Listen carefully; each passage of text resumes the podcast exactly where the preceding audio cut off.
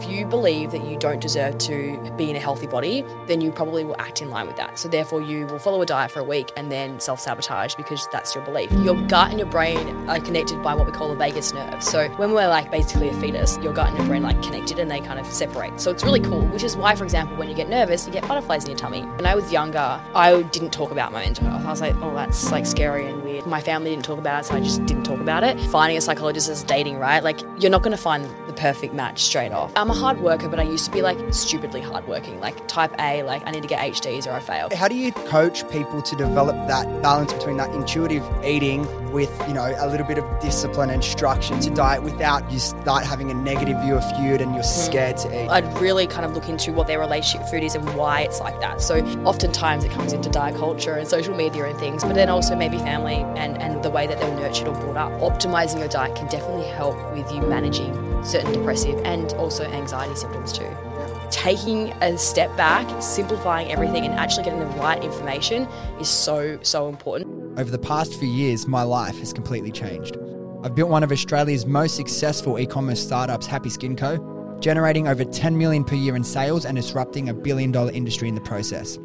I've now turned my passion for growth and personal development to bring you these honest and eye opening conversations. This isn't just a business podcast, this is about the person underneath. This is about the journey. This is what it's really like. I'll be interviewing guests from all walks of life, each with their own unique perspectives and experiences, from the hardest day of their life to the biggest accomplishments and everything in between. My name is Dylan Mullan, and this is Life, Money, and Love. All right, let's go. We are back again, episode 15. These episodes are piling up really quickly. So, a different episode today. I'm so excited for this one. We have Alice Bleathman on the podcast, who's a qualified dietitian. So, I know I've got plenty of questions, and then we had some questions submitted from guests, uh, no, from from some of the followers last night for Alice that we'll get to a little bit later in the pod. So, make sure you hang around for that. But Alice, thank you for coming. I've obviously been checking out your content, doing some research on you. I love all the work you've been putting out, your positivity and your attitude to, to your field. So thanks for coming on. Pleasure, Dylan. That's very lovely. Yeah. I, I can't wait. I love chatting about this stuff. So let's go for it. Let's go. Look, there's a lot I want to talk to you about, but first place I want to start is Yes. just who is Alice? Kind of like what's been your journey to get where you are today, Mm-hmm. um, where you started, and kind of what what ended up like drawing you to be a dietitian and explore this whole purpose with content and and everything you've learned about nutrition and, and why that call to you. I know you grew up in Tassie and then moved to Melbourne, so I'm interested to hear kind of that whole journey to how you got um, where you are now. Oh, so okay. Well, I mean, I grew up in Tassie, so I've always been like a active Mm-hmm. Yeah. nature, love going outside, whatever, all that kind of jazz. And then I I struggled a lot when I was like, you know, when you're at school and with your relationship with food and body image and all that kind of stuff. And it was it it became a little bit um, overpowering to an extent and I didn't really think about it because I was like, oh, that's kind of normal. Like it does, doesn't, you know, it's kind of normalized. And I was in a private girls' school. So then I saw like a d- couple of dietitians and I was like, oh, I'm not loving it. Like, Yeah. I'm not loving these dietitians. They're not great. They're just telling me like what to do and I don't want to do it. So it was kind of like a very short lived relationship with a dietitian when I was like early on during school. And then when I finished school, I wanted to be a doctor. I was like, I want to be a doctor because like that's cool and like that's what smart people do and like whatever, like you know all that kind of stuff you tell you got told Oh, as a a kid. story, Yeah. 100%. Um, and then I was like, but I just I feel like I need to have a gap year because I don't know. I had a glandular fever. I was like so so tired at Yeah, the year yeah. twelve. So I was like, okay, I'm just gonna have a gap year, go to Europe, blah blah blah.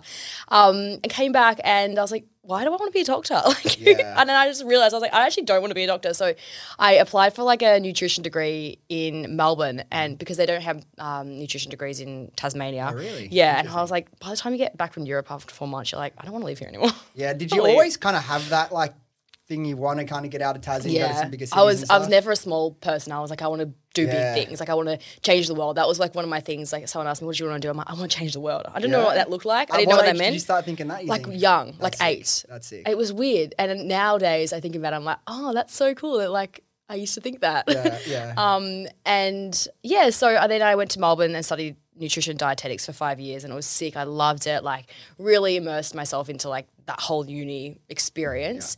Um, and then I guess like when I when I was in placement, I my placements didn't go fantastically Okay. because I wasn't tick boxy. I Yeah. didn't like being told what to do, and not to a point where it was like um, I was like unethical or anything like that yeah, in the hospitals. yeah. But I was like, no, but like that that won't work for that person. Like, Yeah. and I was I was I was quite abstract in my thinking when I was Yeah. consulting and stuff. And I guess like when you're at uni, like tick box, tick box, tick box, tick box, you have Yeah. to do all these criteria or whatever. And so like when I left, I was kind of like, I kind of want to start my own business because I don't really want to work under that.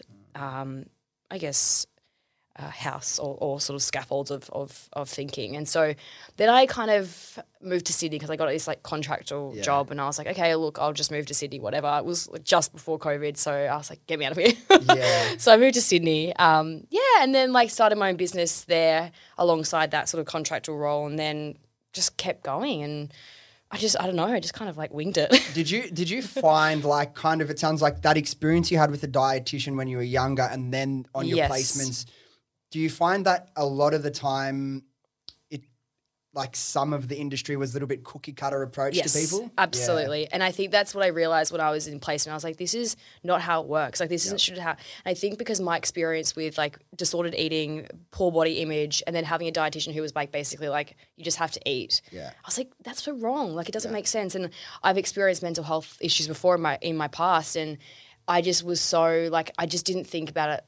I just didn't. It didn't make sense to me, and I was Yeah. like, I can't. I can't do this. I Like, have to do something else. I'm I'm pretty uneducated when it comes to diet and nutrition outside Yeah. of my lived experience. Like I've I've always been into fitness and sports Yeah. and health, but I've never done a lot of research other than trying different things and, and and evaluating what works for me. And a lot of the time people would have asked me, Hey, like how are you like lean, how do you do to this? And I say like, I can tell you it's Yeah. probably it's in no way scientific or right. It's what worked for me. But what works for me won't work for you or Joe or like you, anyone. Everyone, I feel like, responds to food so differently, right? Yeah, a hundred percent. It's all and as well, like not not necessarily just the person responding to food, but it's also everyone's different. Everyone's lives are different. Everyone's resources, history, family history, everything is so different. So you can't cookie cutter it. It just doesn't make sense. Do genetics play much of a role in that as well? Or? Yeah, I mean, I guess it depends on what their goals are and things like that. But genetics from, I guess, a um, like nature nurture, like Mm-hmm. both of those play a role. So like how you're brought up, and also genetically you know, what your your body size is, and what your um, biochemistry is, and even your your motivation. Like that's genetic to a point too. So there's so many different things. One question I have, and I'm not sure if you'll be able to answer it because, again, like you don't like taking that cookie, cookie cutter approach, Yeah. but there's a lot of different like philosophies or mindsets people kind of take towards nutrition and diet. Like, Mm. for example, some people are like, you know, 100% dialed in on macros, whereas some people, and it doesn't matter, it's calories in versus calories Yeah. out. Other people is, you know, food is simply fuel. What kind of system or mindset approach can, can have you found that works best for you or kind Mm. of the best for most clients that you work with? Yeah. Well, I work with a lot of women Mm-hmm. in particular with poor relationships or challenge relationship with food. So for me, it's all about honing in on and listening to yourself and listening to your body and listening to what your body wants and needs. But then as well, like in in terms of intuitive eating, it's not just eating whatever you want. It's also being really compassionate and nurturing yourself. So being like, look, I feel like a burger right now. But also, like, you know, I haven't had a vegetable in three days. So, like, I'm going to nurture my body. I'm going to have a vegetable and be really compassionate in that sense. But not from a restrictive angle, more from a self love angle and self respect How do how do you coach people to develop that balance between that intuitive eating with you know a little bit of discipline and structure Yeah. to diet without being like Yeah. super overcritical and taking it to the point where you start having a negative view of food and you're scared of you're mm-hmm. scared to eat. It's so hard. Yeah. Yeah. Well, firstly, the first thing I would say is like, you know, I'd, I'd really kind of look into what their relationship with food is and why mm. it's like that. So if they have a fear of certain carbohydrates, like ask them, like, what's wrong with these carbohydrates? Like, what's so bad about these carbohydrates? And oftentimes it comes into diet culture and social media and things, but then also maybe family and, and the way that they were nurtured or brought up. So kind of figuring out what's actually going on and, and then building a bit of a picture from there and then getting curious and getting um, curious with both internal and external cues. So, for example,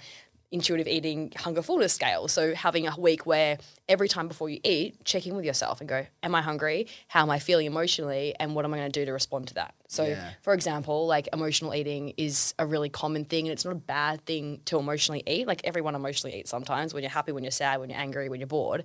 But then also checking in with yourself as to why you might be turning to this food and whether this food is actually going to support you long term, short term, whatever. Yeah.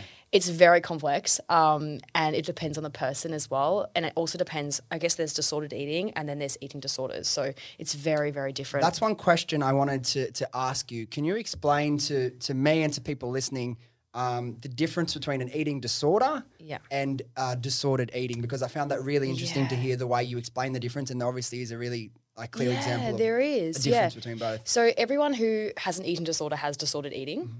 An eating disorder is a mental illness. So an eating disorder, you are diagnosed. There are certain criteria. It's um, you know, there's lots of different ones. So there's anorexia, which is a really common one um, that people know a lot about, and then there's binge eating disorder, bulimia nervosa, orthorexia as well, and then there's like non-specified eating disorders. So Yeah. one that's like not really categorized as such. That one that you just said, orthorexia or something, Yeah. is something I only very recently heard. Can you explain what that is? And yeah, because yeah, what that is, it's like really strictly. d- You you explain it way yeah. better than me. Yeah, so orthorexia is a common, like a new term that's Yeah. just recently been put into this sort of um, diagnostic criteria, and it's basically a mental, uh, sort of an eating disorder where you're preoccupied with eating clean or eating perfectly. So it can, it, there's a range, but it can be somebody who, for example, doesn't want to have processed foods, or can only have green foods, or can only have you know foods that are non um, packaged, or uh, foods that don't have oils in. So all foods that they have to know where it's come from. So there's lots of different elements of that, but basically it's just a way of controlling their intake. Yeah. And for some, it might look healthy, and for for example, in social media, like you might see them as, oh, that person's really healthy, like she's only having filtered water and green smoothies, but that's really disordered. And the reason being is because what happens if they go out for lunch or dinner, or what happens if you know they have to do something else? How do they deviate from that? And that causes a lot of anxiety. Yeah, and- I was gonna. The next question was gonna be: Is it always a negative thing? I suppose it's Yeah. how you uh, let that like bleed into the rest of your life. Because I look back in a period of my life when I was probably early twenties. I was going to the gym six days a week, and there was probably two years of my life where I would have a cheat meal maybe once every three months, and I never thought it was a, a bad thing, and I never struggled with. But looking back in that now, and like I just because I'm still into fitness and still into training, and I'd love to be as lean as I was then, but it's like the trade off isn't worth it's not it. worth it's it. not worth it. You know what I mean? Yeah, it's hard. Um, what I would say is, if you you can eat very healthy and Mm-hmm. it be non-disordered, like you can be a healthy eater. When it becomes an issue is firstly if you're cutting out certain macronutrients or vitamins and minerals and becoming deficient. If, for example, you're lacking energy because you're cutting out all these things, if you're having not enough calories, so therefore you're losing a lot of weight. But then also from a social aspect or a psychological aspect, if you're getting really anxious about going out for dinner or going out for breakfast or having foods with other people or eating in in kind of um, in presence with other people, Yeah. like that's when it becomes a little bit disordered. Yeah. And it's a big slippery slope as well. Yeah, talk to me about that because it's like becoming increasingly common. I feel, and I'm, I'm sure you would know that a lot more people, probably more women than, than men, and that you would work Mm. with, that guilt and emotion starts getting attached to eating. Can you kind of explain that to me or talk to that a little bit? Mm. Yeah. So in terms of I guess like having certain foods and feeling guilty for Yeah, having these foods. yeah. Yeah. So when when we struggle I mean, the reason why we might have guilt around food is it's so complex. So, for example, uh, you might have guilt because somebody said that that's a bad thing to have, or you might have guilt because you have a goal to lose weight, and therefore that plus that equals that. You know, having these sort of very black and white thinking, that's a very common reason as to why we might feel guilty around having certain foods. And really, I think when it comes to sort of that intuitive eating and that intuitive angle, it's being okay and having all foods that fit. You know, all foods are okay. And taking all these foods off a pedestal and just being like, it's food, it's okay, it's fine.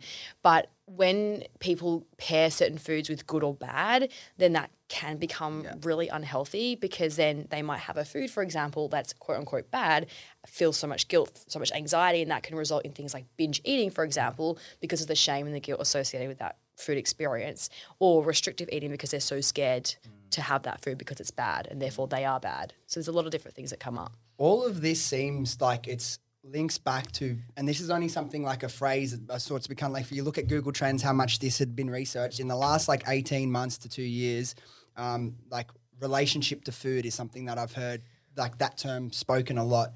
Can you, for people that don't really understand it, uh, how would you define someone's relationship to food? And what are some of the factors that, whether it be like subconscious earlier on in childhood, that can start to negatively influence people's relationship Yeah. to food? And then I'd love to know what are some strategies or tips or mindset adjustments that people can make to slowly, as a process, start making that a more positive and a more mm. healthy relationship? Yeah. And I think the first thing I'll say is the with COVID especially, mm-hmm. we have seen a huge rise in people's relationship with food being a little bit disordered, slash also developing eating disorders. So that's probably why there has Yeah, been. But then also, sense. I think that people are becoming more interested in that side of things and realizing that you know a couple of years ago, all these things that are on social media, for example, maybe weren't so healthy, and they're actually wanting to look for optimizing their relationship with food. And I guess a relationship with food is really just what you think about food, and also your, I guess, your perception around food and what you're eating and what your diet is like. Like that's basically what it is. So people who have a challenged relationship with food feel bad about certain foods or bad about certain diets or feel guilty about eating, and people who have a good relationship f- with food basically just feel freedom. Yeah. Like, yep, food is Yeah. food. That's okay. Yeah. Moving on. It's not the end of the world. It's fine. Like, it's just food. So, I guess, like, in terms of what we can do to improve our relationship with food, what I would say is firstly just sharing it with people about how what you think about food. Mm-hmm. For example, if you feel like you are struggling with your relationship with food, tell a friend, tell a family member, tell a partner, tell a dietitian, be like, hey, like I'm really struggling with my relationship with food right now. I feel guilty. I feel anxious about certain foods. It's really important to share it because unless if you share it, it's kind of gets stuck Yeah. in there. Yeah. Um, in terms of, I guess, what you can do from a tangible angle, unfollow accounts that make you feel like crap, to be honest, because there's a lot of accounts that might, it makes me feel like crap. So I'm Yeah. like, I, I can't understand somebody who hasn't worked on their relationship with food, how it might make them feel as well. And if you feel like seeing a dietitian or a nutritionist, just to get that information and that knowledge, because sometimes it's not necessarily just working on your internal mindset, but also we are so confused. Like, mm. are carbohydrates bad? I don't know. Like, are carbohydrates, I do, but like, Yeah, yeah, are yeah. fats bad? Like, it's all this kind of stuff. So sometimes there's just so much information out there, just like taking a step back, simplifying everything, and actually getting the right information is so, so important to work towards that. That's the thing, right? If I'm I'm very lucky that I haven't really thought about food too much in my life, but if if I was like, it's like you, it, you get so overwhelmed by the amounts Yeah. of information that's out there. Like I have debates with people uh, all the time about different sorts of diets, and not debates as in like I never really get too invested. I don't care. I, I like for, for me, for in one example, like I haven't ate like I'm vegetarian. I haven't eaten meat for like almost three years. And other like you, you see the rise of like the vegan diet's being becoming a massive thing, and that was really healthy. And then it's really unhealthy, and now like carnivore is like the new phase that is like no, this is how you should eat. Like you could find an answer and an argument Yeah. to every single diet on the planet is the best or it's the worst.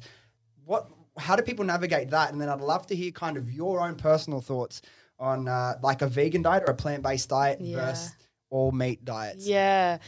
So I guess when it comes to like these fad diets, right? Yeah. So the carnivore diet, the Atkins diet, the paleo diet, they're all fad diets Yeah. because they take, they often are very um, biased, for example, and they take lots of elements from a diet, like take it out and basically give you this whole like thing on a plate and be like, here, eat this and you will live forever or whatever the, the, the aim is. When it comes to deciphering whether it's a, a good diet, bad diet, fad diet, whatever, if it restricts a lot of foods, I would say it's probably a fad diet. Yeah. Yeah. And if it also has certain rules and if it's not scientifically backed, like keto isn't necessarily scientific, scientifically backed for the whole population. Yeah. I guess like on a side note, keto was developed to help kids with epilepsy. Yeah. And so like now it's been extrapolated to like everybody on the planet and like here, eat keto and you will be fine. It's like, well, not somebody who has like high cholesterol and high blood pressure will probably do very poorly off the Yeah. keto diet. Yeah. But yeah, so like basically anything that kind of cookie cutters you into this, like you have to eat this and therefore you'll be good, is probably a fad diet. Yeah. Um, and then what was your second question again? Um, like the what- paleo. like yeah, like compare it to like a vegan diet because it's very controversial. Some Yeah. people think it's the best, some people think it's the worst. From what I've looked into you, you obviously promote a balanced diet, right? Yeah, yeah. So what's your thoughts on like fully plant based diets as well? Because I know there'll be some people out there that are super into that. Absolutely. So, I would say that I am supportive of a plant based diet mm-hmm. for many reasons. The first one is from a sustainability angle, like it's really much better for the environment.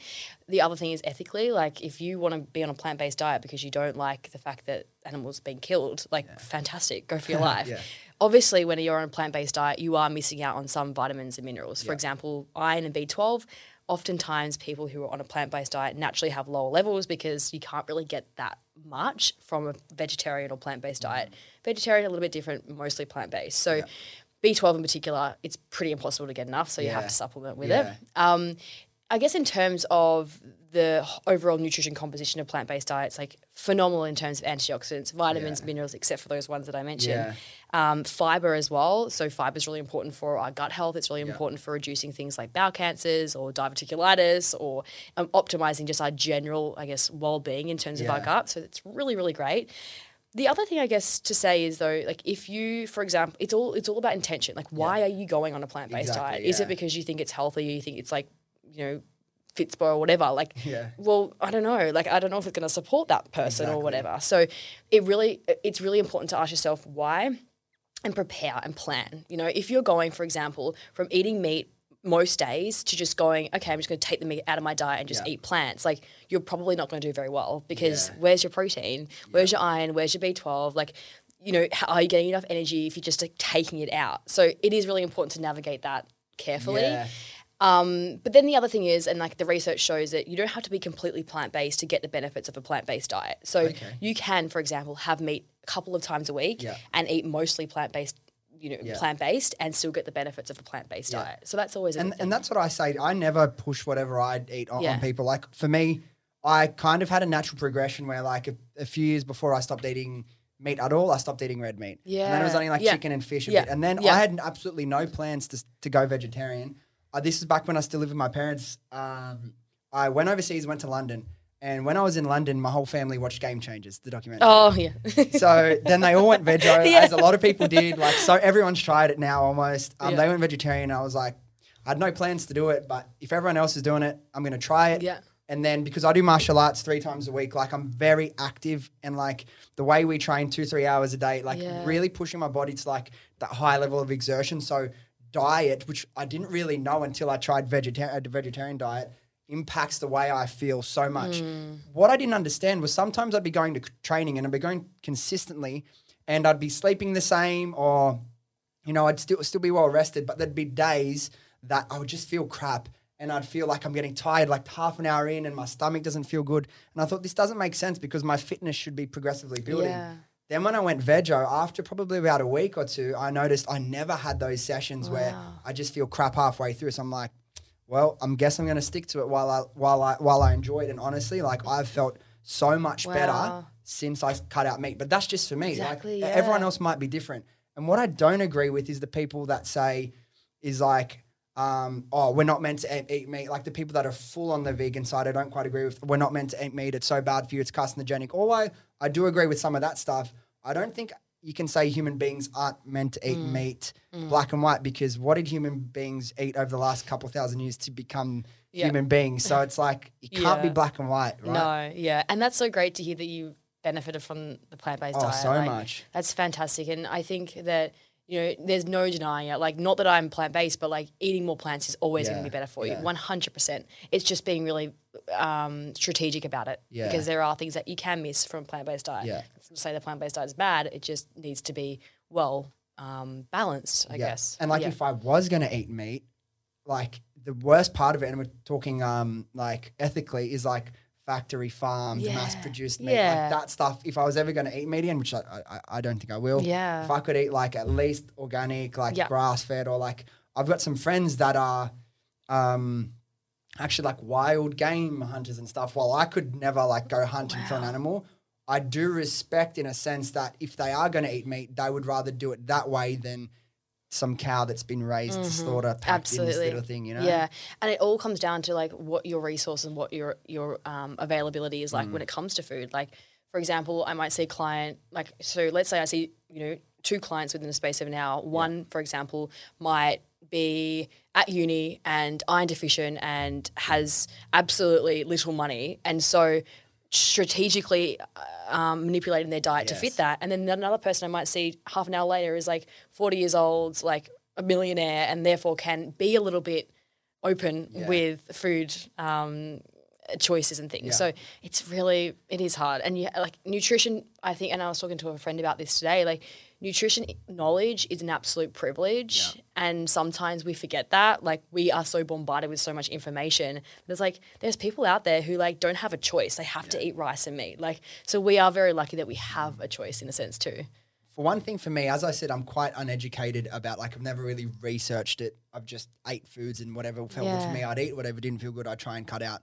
But my hypothesis, to me, cutting out the meat while it felt made me feel so much better, particularly with training and energy levels, was like digestion. Yeah. And my body's using less energy on digestion. I feel lighter, quicker. I feel like more focused. Now that's was for me was a massive eye-opening experience.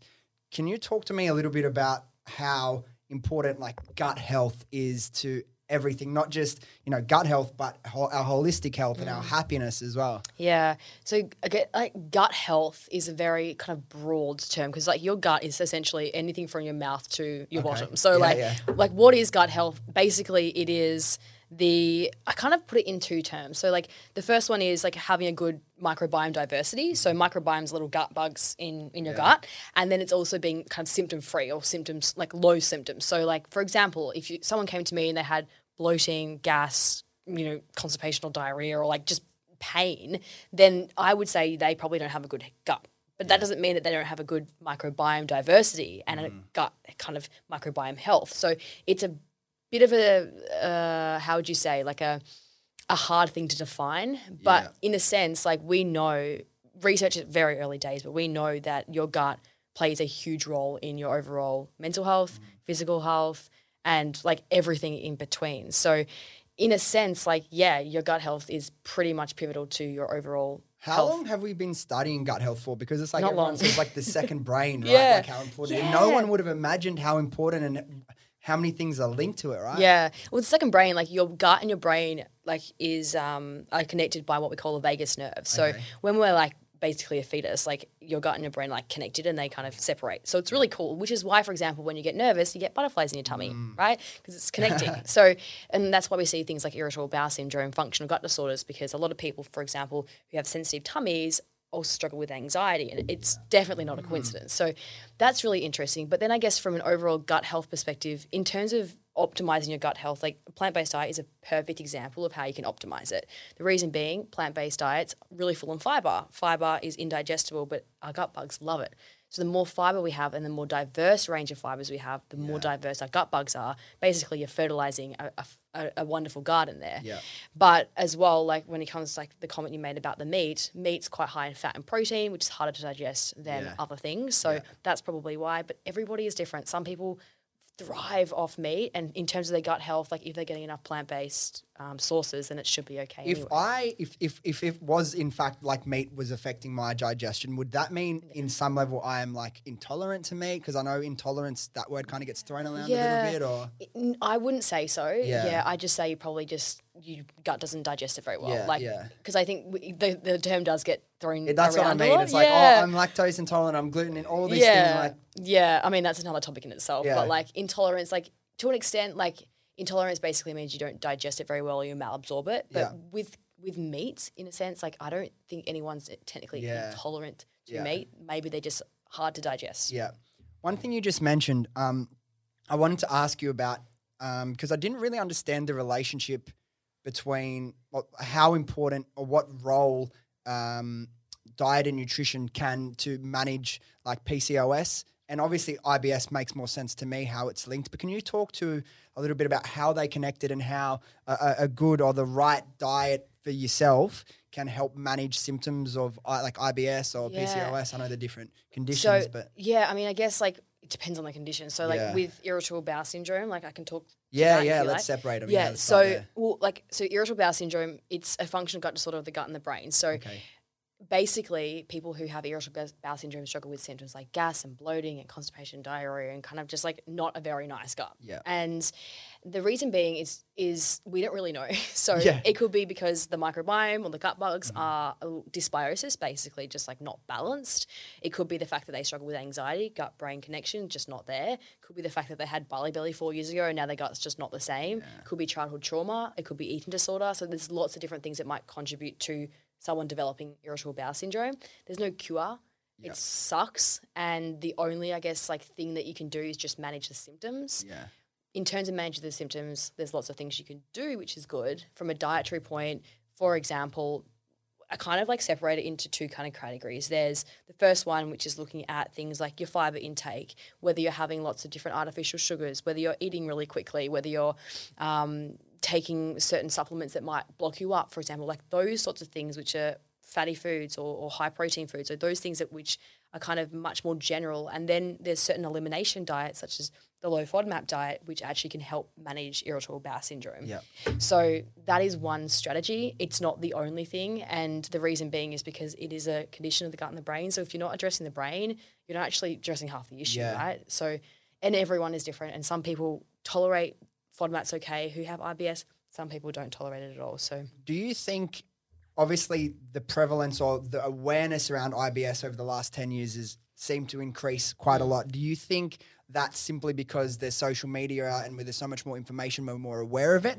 Or do you think something in the modern diet may be contributing to that? I don't know. I I have my I would say that aside from the modern diet maybe changing a little bit and people having less fiber, which is really important for that regularity. yeah. I also think it could be the, the lifestyle that we live these days. We're sitting down for longer. We're so stressed. Like we're on our mobile phones. Like we don't have a very good morning routine. Like all these things contribute to the symptoms. So I'd say it's probably more the fact that our lifestyles are chaotic as opposed to the fact that our diet, like our diet's changed. But Yeah, it probably is a bit of both. Stress and inflammation, Yeah. it's like are like the worst things Yeah, for your body, right? absolutely. Is does cortisol management play like can, can diet and nutrition play a role in cortisol management? Because for, for me, the one thing I'm most aware of, maybe not right now, but you know, 10, 20 years down the line, as I start to get a little bit older, I may look really healthy on the outside, but I know I live a, live a high stress life. So one thing I'm conscious of is, again, I'm not a very chill person. I'm not very relaxed, but things I can do to help calm my body from the inside and manage things like cortisol. Yeah. So I don't know whether there's a direct link between food and cortisol. Yeah. But cortisol's a stress A hormone, stress hormone, right? right, So like if for example you're always always stressed, then you're going to have high cortisol. But from a food point of view, there are foods that might raise your, for example, adrenaline, your stress, like your stress response, your cause you to have hypoglycemia, like he's a lollies and processed food. So that can absolutely raise that sort of stress Is and that caffeine one of those? Caffeine, well? yeah, caffeine, yeah, I know. um, Shit. but the other thing is, like, high levels of cortisol long term can cause inflammation. They are foods that can help reduce inflammation. So you can absolutely eat to optimize your long term health right now from an inflammation point of view. What would some of those foods be? So, have you ever heard of like the Mediterranean diet before? Is that like fish and Yeah, so the Mediterranean diet is essentially an anti-inflammatory diet. Okay, so yeah. it's like one of the most incredible diets for a lot of people who struggle with anti uh, sort of inflammation conditions such as diabetes, such as cardiovascular disease, such as even things like obesity or metabolic conditions. Yeah.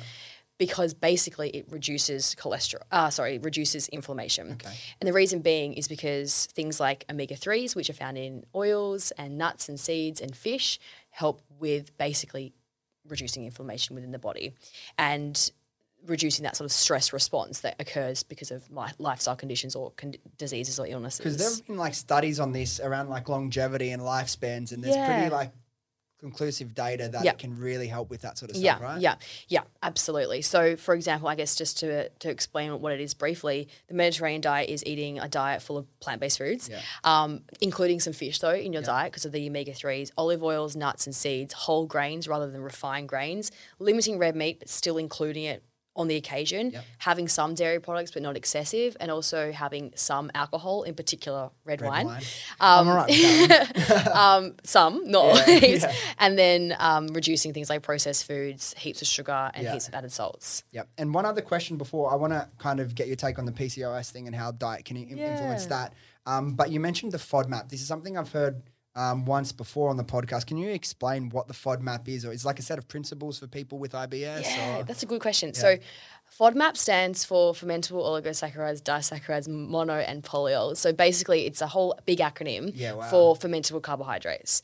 And these FODMAPs, like they are good for you, right? Like things like apples and pears and mangoes and garlic and onion and artichokes, like they're fantastic for you. Yeah. But they are highly fermentable. So basically, what that means is when they enter your large bowel, your bacteria go, "Oh my gosh, this is great!" Break it down, gas is produced, and also things like osmotic laxative effect, which is basically where the water binds and goes in, resu- resu- resulting in things like diarrhea and bloating and gas. So they do have an effect on the large bowel. In people who don't have irritable bowel syndrome, they're fine. No one even realizes because they don't have that sensitive tummy. But for people who have irritable bowel syndrome, they often react to these FODMAP foods Yeah. or these high FODMAP foods. Yeah. So the whole concept behind the low FODMAP diet, it's a therapeutic diet. So it basically helps relieve symptoms of IBS in most people, not all people. And it really should be done, I guess, disclaimer, under the guidance of a dietitian because it's so complicated. It doesn't make sense. It's not like, oh, you're on a keto diet, you just reduce you reduce carbohydrates. Like everyone knows what a carbohydrate is. It's like FODMAPs don't make sense. Like they're apples and pears, and then they're like some fructans, which are like wheat containing products, and then you've got like milk, and then you've got like peaches. Like it doesn't make sense, right? Unless you actually have someone to guide you through it. So the whole diet isn't supposed to be a long term thing. Yeah. The whole concept of it is you do the low FODMAP phase, you do the reintroduction phase where you reintroduce all the FODMAPs, and then you actually personalize it to to Figure yourself. out the ones that cause you the most problems yeah. and stress. Yeah. And then I guess the whole concept behind it is getting to a point where you feel really empowered and confident that you know what you tolerate and you know what you don't. yeah. Yeah. And I'm sure you get asked as a dietitian a lot, random question, but is there like a normal amount of times a day that someone should poo? Yeah, that's a good question. I usually say three times a day to three times a week. Wow, it's a big difference. Yeah, and the reason being because everyone's different, Yeah, right? yeah. Like some people have a slow metabolism, and therefore, you know, food moves slower through their body. Some people are really, really active, and some people are, for example, men generally go to the toilet a little bit more Yeah. than women because their metabolism a little So bit So going quicker. to the toilet is linked to metabolism in a way. Well, in a way, yeah, Yeah. not I always. thought so. Yeah, not always. But I guess if you think about your food moves faster through your digestive system, so therefore it grows out yeah. more, more Yeah, quick. But everyone's different. Hormones play a massive role. Also, your um, peristalsis within your large bowel can play a role too. So th- there's lots of different things that add into that. I- yeah. Is there a link between like, okay, let's just say um, someone goes to the toilet three times a day versus three times a week. It doesn't necessarily need to be a negative thing, right? Because there's like the notions, and this is an uneducated person's brain, so tell me if I'm being stupid. That's right. But like, if let's just say I have a really fast metabolism and I'm going to the toilet three times a day for, for, for argument's sake, that's not giving my body as much time to um, like absorb. Is that not giving my body as much time to absorb all the nutrients, or that's not No. really? Yeah, Uh, that's yeah, what I thought. yeah, does it doesn't matter. Yeah. Yeah. Um, and I guess like when we're thinking about absorption of nutrients, most of it happens in the first half of your digestive system Okay, anyway. Like as soon as it enters like the small intestine afterwards, like the only thing that really happens after that is the absorption of water. Okay. So it shouldn't be an issue, and your body's probably like really, really quick and used to it anyway. The issue, I guess, comes when you fluctuate from going three times a day to three times a week. Yeah. So that's one of the signs of irritable bowel syndrome. Is some weeks you go three times a day, some weeks you go three times Yeah.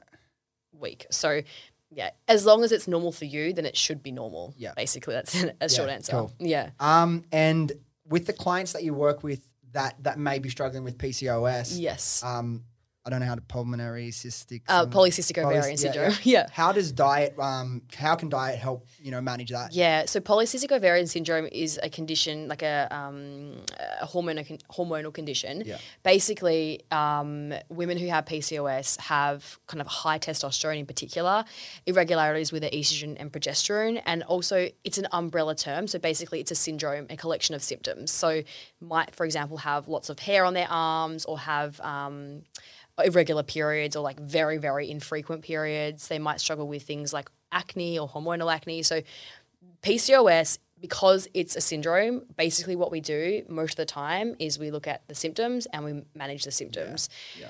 The other thing is, I guess, when it comes to PCOS, oftentimes our metabolic um, health is also impacted. So we see a lot of women, for example, who struggle with their weights because of the fact that PCOS, people who have PCOS sometimes struggle with metabolism. So they're much more likely to be overweight or gain weight really quickly. And the reason being, we don't really know. There could be a lot of contributing factors. It also could be genetic too. But in that sense, yes, diet can help because it helps with managing energy intake versus Yeah. outtake um, versus output. I guess the other thing is a lot of the time there is a connection between insulin and PCOS. So insulin is a hormone that helps us metabolize and um, uh, like- the blood sugar levels within our body. And so if your insulin's a little bit out of whack, then sometimes we see things like pre-diabetes in women who have PCOS, which is basically like before you have diabetes. So it's really important in that case to manage things like carbohydrate intake because that is really important in terms Yeah. of your blood sugar control.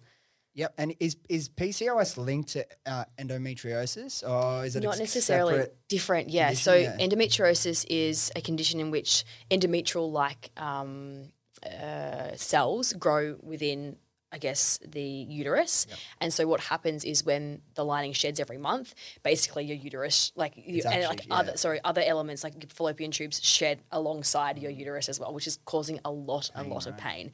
One of the key links between endo and diet is inflammation. So endometriosis is an inflammatory condition, and so one of the best things you can do from an endo point of view is to manage inflammation through diet.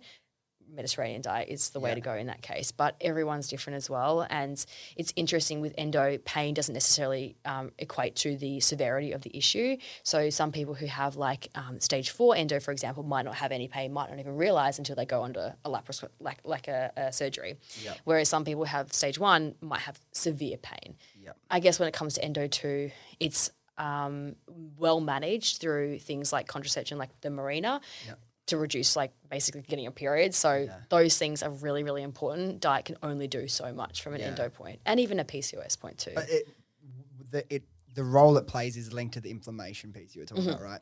Cool. I want to, one thing I'd, I'd like to say, obviously halfway through, whatever, how far we're through, is wow, you really, really actually know your shit properly. um, and Thank you. I say that because the next question I kind of want to get your opinion on because I see a lot of it, and I mean, some of it is probably fine, but I know it can be dangerous at times. It's like, you know how like you see uh, like if there's anyone talking about crypto or investing, though, this is not financial advice. Like you have to be a you know certified person to give financial advice. yeah. What's your opinion on what are the risks of unqualified people like a fitness influencer or Mm. a PT giving sort of diet recommendations to people? Yeah, yeah, um, yeah. so hmm, I think that everyone is entitled to provide information to a point when it comes to nutrition. So the Australian Guide to Healthy Eating, right? That is, eat your five serves of veggies, eat your two serves of fruit, whatever. Like that isn't destructive at all in most cases. When it becomes destructive is when these people use either their past experiences and kind of push that onto other people. So, for example, if someone had hormonal acne and then started having being on a vegan diet, and then that person shares that with their audience, then maybe I have hormonal acne, therefore I'm going on a vegan diet. But really, I'm actually incredibly anemic, and I'm also like so ill educated, and then become B12 deficient in two years' time. You know, so that becomes really destructive. The other thing is like if, for example, I guess from a from a qualified point of view, if you if you're a nutritionist, if you're a PT, like you can technically give some form of nutrition advice, right? But you can't give nutrition advice to somebody who has a medical condition. So if I had PCOS and you were a PT and I went like, "Hey Dylan, like oh, like I also have PCOS, like can you help me?" You kind of could know, but you can't tell me because it's a medical condition. tricky, so you have to see a dietitian technically. Um, doesn't always happen like that, which is unfortunate, but that's just the way it is. So it can be incredibly destructive, and sometimes you know that person who is giving that information. Well, most of the time, it's not in a malicious way. it's like you're not a good place, Yeah, right? but people are very good at kind of taking information and applying it to themselves, and it's not always healthy. And it sucks because I see, like, obviously a lot of clients who have eating disorders and disordered eating, and oftentimes it does stem from taking information from the internet and going, that's also what I want to look like or what I want to achieve or what I have, therefore it's going to work for me. And like we said before, like, diets are so personal and it just doesn't work like that. Have you noticed any um, people that started, any of your clients that started working with you that have come to you because of a bad experience following something they saw on the internet or social media? I think a lot of the time, not always, but like I've had even like several clients at the moment I have right now developed eating disorders from um, like gym um, challenges. oh, yeah, yeah. So like for example, like an eight week challenge, and then they've been told to track, for example, and then become it's kind of being a slippery slope. That's not to say that gym challenge is bad. No way. Like they can be great for somebody, but for somebody who's already sensitive and then doesn't feel like um, equipped with the education to know that it's bad for them, it can be a big, big slippery slope. And then you get people who are like losing weight, and then their parents being like, "You look great," and it's like, "Okay, cool. Like I'm gonna keep that. losing weight because that's what I, gives me love." You know, whatever. So I do, I do see a lot of clients who have struggled with their relationship with food because of those things, but then also social media kind of like, oh, but Yeah. that person, like they eat that. Why can't I eat that? It's like, sit down. What's your advice to people? And um, have you in the past like struggled with you know you're getting all this information whether it used to be from magazines or the movies Yeah. or the catwalks and now social media? How do you? What's your advice to people to kind of break that you know connection between seeing that and feeling that? You said before, unfollow all these sorts of people. Like, what do you kind of? What's the best way to break that cycle? As in like following them and doing what they're Yeah, I would being just say, so like- influenced by these outside Yeah. noise. I mean, firstly, like I would say follow people who actually are educated and like, you know, that's other dietitians or people in that space who actually know what they're talking about. And then unfollow those people who make you feel not well, like who make you feel like you're questioning your diet. And because that's not safe and that's not healthy and that's not fair on anybody. And yeah, that's basically what I would say. But that's like that for anything. Like I've had people that I've unfollowed in the past. that Yeah. have nothing to do with diet, whether it could be business Yeah, or just, like, anything, and they just make me for whatever Yeah. reason they make me feel shit or they make you feel insecure for some weird reasons. Yeah. Like I don't give a fuck about Yeah. who this person is. Why am I going to continue to let myself be influenced Yeah. by that in a negative way? So Yeah. yeah, Yeah. cutting out that shit I feel like helps me so much and is probably Mm. a really great step because we're getting more and more like our, the screen time of our generation's going higher and Yeah. higher and higher. And I never regret yeah. putting my phone away Yeah, the time, you know. a hundred percent. And I even do that. I fo- unfollow heaps of people all the time because I'm like, that triggers me, and I don't need that in my life. Like, I guess it requires self awareness as well. Like, but I think the more, thankfully, we are becoming more educated in this space of like self love and like relationship with food and and body neutrality. Like that is so good to see. But there's still so much shit out there that's just like incredibly toxic to especially young women and young girls. Like, Yeah. Men let- as well, but Well, well, let's move on to that because something apart from diet and nutrition that you're extremely passionate about is mental health. Yeah. And you've been very open about your journey with mental health over the years and how you've managed your anxiety. Can you kind of talk to me about kind of the journey you've got on and what's what's helped you to kind yeah, of, you know, absolutely. Yeah. I think that um, I mean, I am so open with mental health, but I've never, I've not always been. Like when I was younger, I didn't talk about my mental health. I was like, oh, that's like scary and weird, and like no one, like my family didn't talk about it, so I just didn't talk about it. Which is why I'm so passionate about talking about it now because I wish there was someone in my life who actually talked about this stuff. Um, when I was younger, I struggled with anxiety, and I think genetically, like my family, just like more highly strung than the regular family. so like, I just struggled with anxiety. I didn't know what it was. I remember waking up in the middle of the night and just being like, "Oh my gosh, I'm stressed." Like my heart's pumping, but I was like, "Oh, it's just like maybe something's going. I've eaten something." Like I just didn't think it was anxiety. Um, and then my parents separated when I was young, and there was a lot of kind of chaos, I guess you could say, in my life, which um, I went to a couple of psychologists in my early childhood, but I was like, mm, but, like they're just telling me to talk about my family. and I don't want to talk about that. Like, yuck. So then when I was struggling with um, my relationship with food and things, I went to a couple of other psychologists and I just didn't gel with them. I've been to 15 psychologists in my life. Like, I've been to a lot because I just feel like for me it's so important, but also it's so important to gel with them. And so then when I was like, when I went to uni, um, I'm quite, I, I, I was a big, I'm a hard worker, but I used to be like stupidly hardworking, like type A, like I need to get HDs or I fail kind of vibe. Nowadays, I'm like a bit more accepting of myself. But like when I was in uni, I was like, no, I have to get HDs or I'm a failure. So I had so much pressure myself at uni. I was volunteering, I was working full time, I was doing so much stuff. And so I struggled really badly with anxiety. And so I went to my doctor and I was like, help like i don't know what to do and they put me on some medication for it um, an antidepressant like SSRI, which is like RI, sorry, which is kind of like a generic or general kind of first line in terms of antidepressants, which worked to treat. Like it was so good. Obviously, it didn't change. I had to change my systems too. I couldn't just like rely on medication. But then I found a good psychologist, which was really helpful. And I guess it's just like for me, like working through it, it take it's taken a long time. Like getting to a point where I'm like, I understand my triggers. I understand what makes me feel good and what doesn't make me feel good, and to separate that for me, like, and I've realized only recently having moved away and things, community and friendships are so important for me Yeah. because my like like God bless my family, but I'm not really close to them. So having family with friends is really important for me and and being able to rebound and talk, like talking is so therapeutic for me. So I've only realized that recently, like the past couple of years. So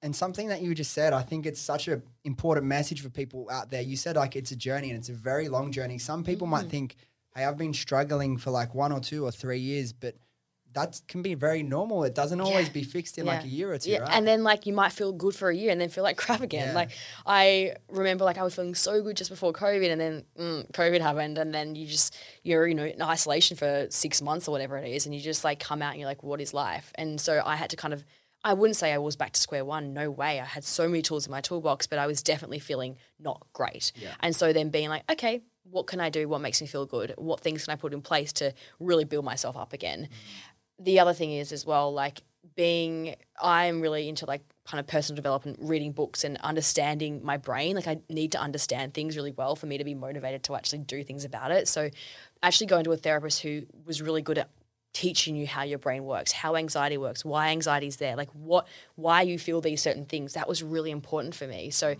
but everyone's different. Some people like psychologists that you just talk to and, and blab on for an hour. Like so it's finding a psychologist has and that actually works with the way I think has been really, really Yeah. important as well. You said you've spoken to 15 psychologists um, in your life. What do you look for in a good relationship with a psychologist? What's some good signs that this is the right fit for me? Mm. Yeah. For, for you.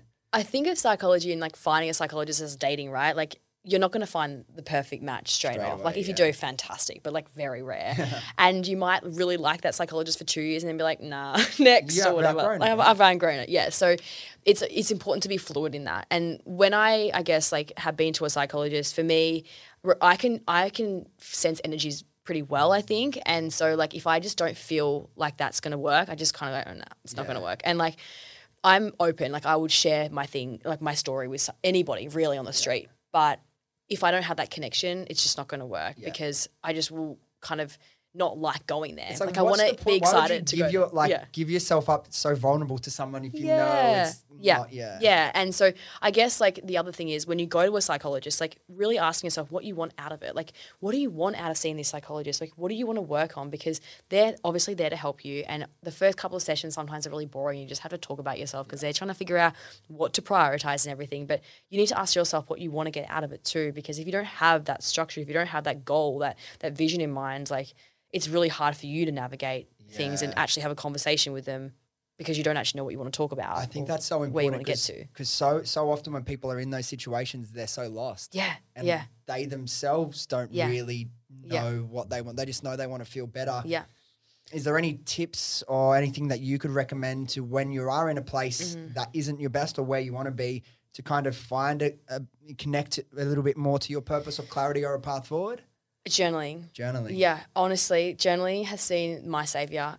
Oh my gosh, like I can't even. I remember. So I only started journaling probably four years ago or something, because every psychologist I went to was like, "Alice, you need journal." Like, no, I understand my thoughts. Meh. My psychologist the other day was saying. Journaling, like thinking and not putting it down on paper, is like putting up a tent in a tornado. It just doesn't work. You need to put it down on paper so you can articulate it. And it's much more objective rather than subjective and tainted by all these weird, mysterious, colorful thoughts. Putting it on paper is just so much better. And you're actually able to capture that experience a lot better and really articulate and solve it. Not necessarily solve it in the sense that you have to have an answer, but just be like, oh, that's fair enough. Okay, moving on, moving past. Um, something that I always recommend to people, for example, they might be like, oh, I feel good. Like, I, I don't need to see a psychologist. And then two weeks later, like, I feel like shit. I need to see a psychologist. Writing down when you feel like shit, then booking in with a psychologist. Because when you go to a psycholog- psychologist room and you feel good, you're like, so I don't even know why I'm here. I can't remember. But if you got your journal and be like, hey, Susan, I'm going to read you this, what I was feeling two weeks ago. This is how I'm feeling. I feel good today, but I felt, you know, this for the past two years. And what sort of things can people write in their journal, like when they're journaling? so everyone i mean I, I i recommend journaling to a lot of my clients and i guess like with journaling it's, it's so individual. Some people like prompts for example like how what are you grateful for? How are you feeling today? What's something you're proud of today? And like that works some people great. For me it's just brain dumping like getting my journal out and being like today i feel like this and like today i'm doing this and just like blabbering on and because that's just how my brain works sometimes i just need to there's just so much information i just need to put it on a piece of paper when you're starting out, for example, I started doing like those prompts. So getting like a, a journal that you can get from like the bookstop that has prompts or going online and finding prompts or my psychologist gave me some prompts. So taking some time and also making it a bit of a routine. So I do it every morning when I'm having my coffee. That really works for me. Gets my brain started, it gets my brain thinking, it gets all that thought on paper. Some people like it in the evening where they can express their gratitude for the day or reflect on the day. So everyone's different. Yeah. Getting a routine and actually just doing what works for you. I have a couple of clients who hate their writing and just cannot even fathom writing on a piece of paper and looking at it. So they voicemail themselves, you know, on the voice note, like, hey, like, and it's their journal, their like verbal journal.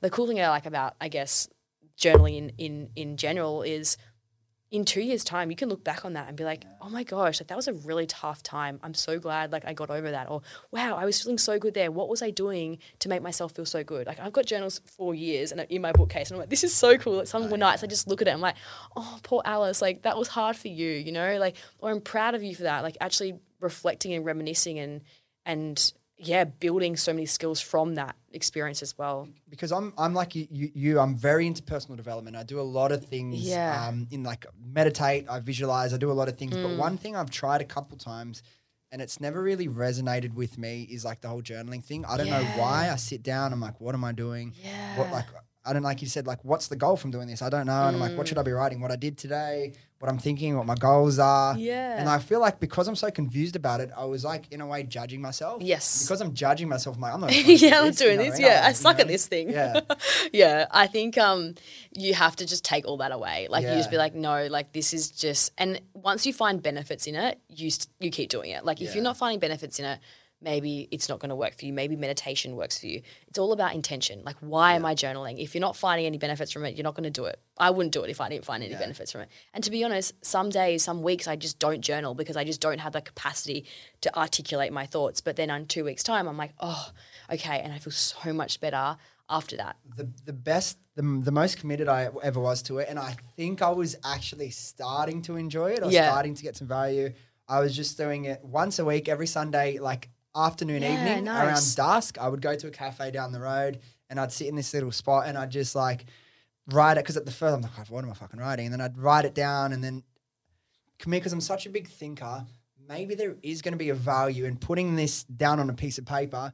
But for me, if I just do that, I feel like, what the fuck am I doing? Yeah. But my question is, do you ever read back on your journals? Because if I was to do that, I feel like if I was to look back at my journals, like at the end of every month, I feel like maybe that would give me a bit of clarity, Yeah. and then I would start to see some benefit. Yeah. Oh, yeah. I look back on my journals all the time. Okay, cool. All the time. And I learn so much too. Yeah. I just love it. Like, I actually find it really enjoyable looking back on my journals. Like, which journal? Like, 2018. Okay, let's open it up, whatever. Like, and I think, f- for example, like, even in um, with my clients, like p- those clients who journal, like who look back, I'm like, write this down now. In a year's time, we're gonna look back on it together and be like, man, I'm so proud of you, Sammy, or like whatever. It's just the best. I love it. What I regret about my life is not journaling like the whole time. And I'm, and I'm saying that as someone who doesn't journal, but I look back, you know, from uh, high school or like a few years out of school, all these different periods of your life. If you think back and try and remember that, you can remember like less than 1%. Like you, there's all this lived experience and feeling that are in a way lost. And to be able to look back on that and read that and Mm-hmm. Yeah. remember, I think would be like so cool. Cool, huh? Yeah i fucking might do it. Joe, Do it. Yes. Is it okay if I start once a week or does it need to be every day? Or I mean, I no don't know. There's no rules, exactly. Yeah. I mean, like at the end of the day, do what works for you. Like if you doing it every day is going to give you like freaking anxiety and like not be effective for you, Mm. and you're going to do it for a week and then stop, don't do it. Tell you the reason I, I, I- couldn't do it every day as well was because the one I probably hadn't attached the value to it yet, but because Yes. I'm like I really want to be um like productive, and I'm like I'm sitting down, I'm fucking wasting 15 minutes, 20 minutes. Like why am I doing this? So like that builds up my like not anxiety, but like I feel like I start getting like anxious inside of me. I'm like I'm wasting time. I'm like yeah. screw this. I've got. I so you probably yeah need to find a value in it, so then Yeah. don't, it doesn't look like you're wasting Yeah, time. because meditating or visualizing is the most beautiful process for me. I'm literally sitting there doing nothing, but because I've Yeah, understand and observe the value in my own life, that's right. it's amazing. So yeah, for anyone listening, it's not just about me. If you can find a value Mm-hmm. in in these practices, then I mean, for me, if, if I find something valuable, then why would you let go of that? That's you know? right. Absolutely. Um, I want to ask you. Let's figure out one more thing, then we'll get on to some of those questions that got submitted.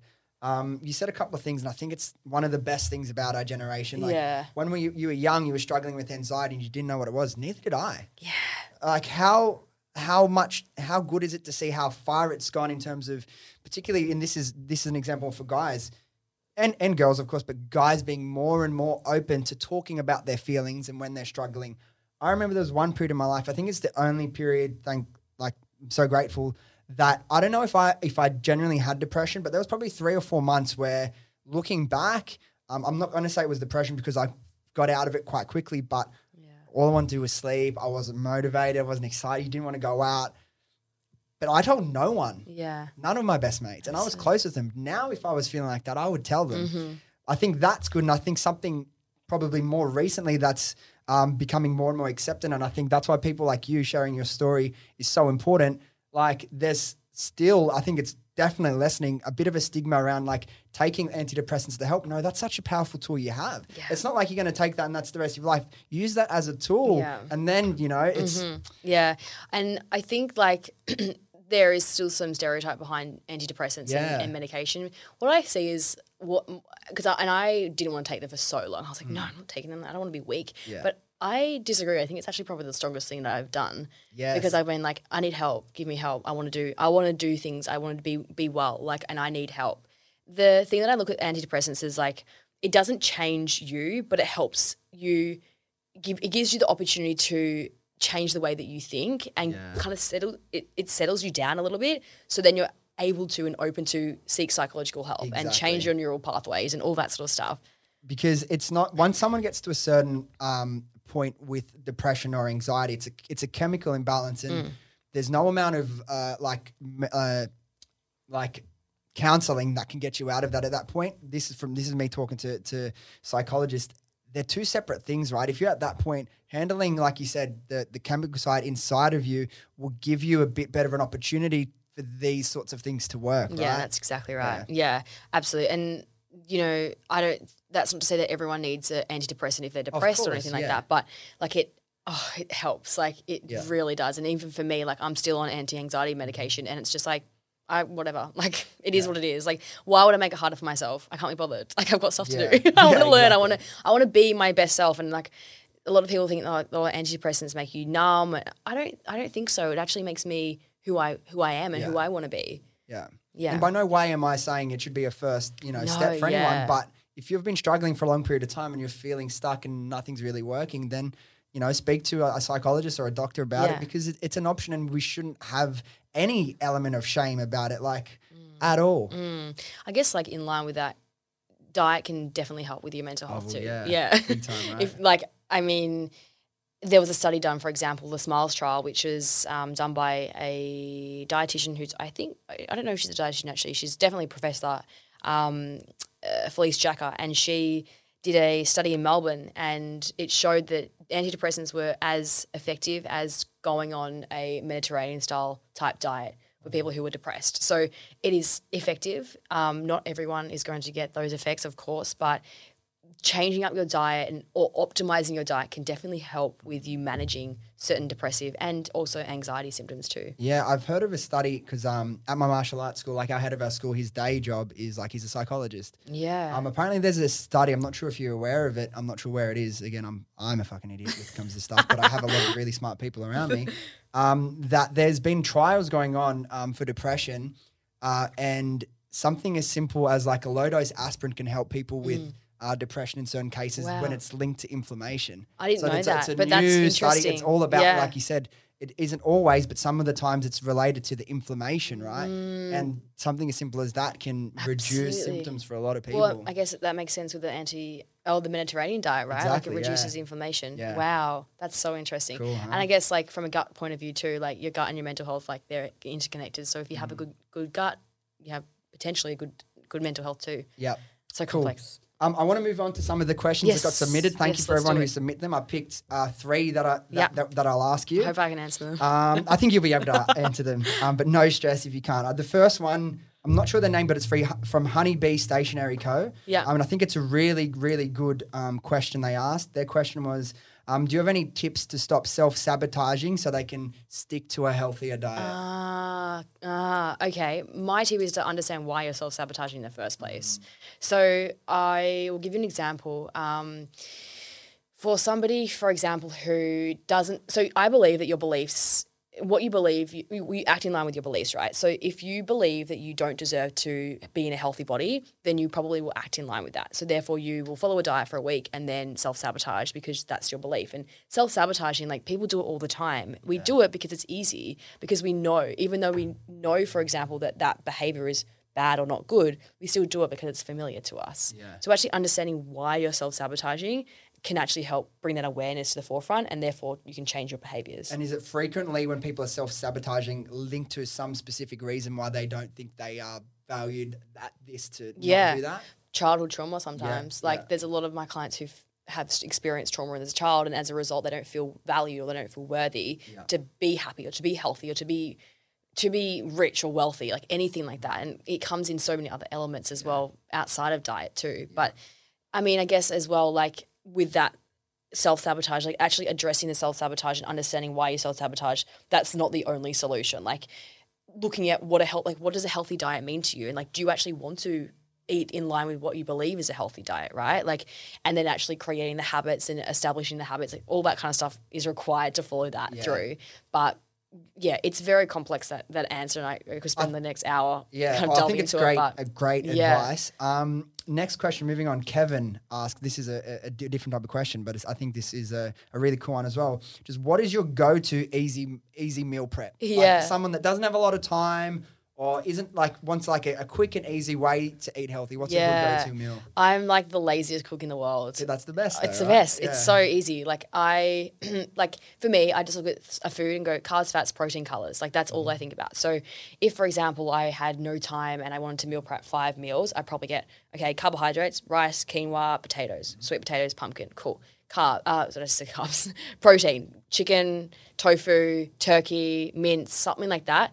Um, carbs, fats. Fats, gosh, Friday afternoon. Um, fats, um, avocado, nuts, seeds, olive Yeah. oil, and then your colors, your vegetables, your fruits, and like anything else, like kimchi, for example, or sauerkraut. That's be a color. Yeah. That's how I think about it. I don't want to overcomplicate it. I don't usually make meals that are like composite meals. So things like curries or stir fries, Mm-hmm. No. like can't be bothered with Don't that. label it No, a can't certain be bothered. thing. I just Oh, like cool. for me, like meal, um, com- like prepping components of meals is easier for me personally. Mm-hmm. So, be like doing a big bunch of quinoa or a big bunch of sweet potato or a big bunch of pumpkin, a big bunch of avocado or cut up cucumber, like doing it like that, and then just putting it in a bowl and there we go, done. Nice. I like that. Yeah, Um, the last question is from Mel, and I'm actually interested in, in your opinion on this one. yeah. Uh, are the oils in alternatively milk in alternative milks really that bad Yeah, for you? no. Yeah, I don't think so. Um, so oftentimes there's sunflower oil, um, which is fine. Like there's nothing wrong with them. Um, oils are deemed or sort of um, seen in a bad light.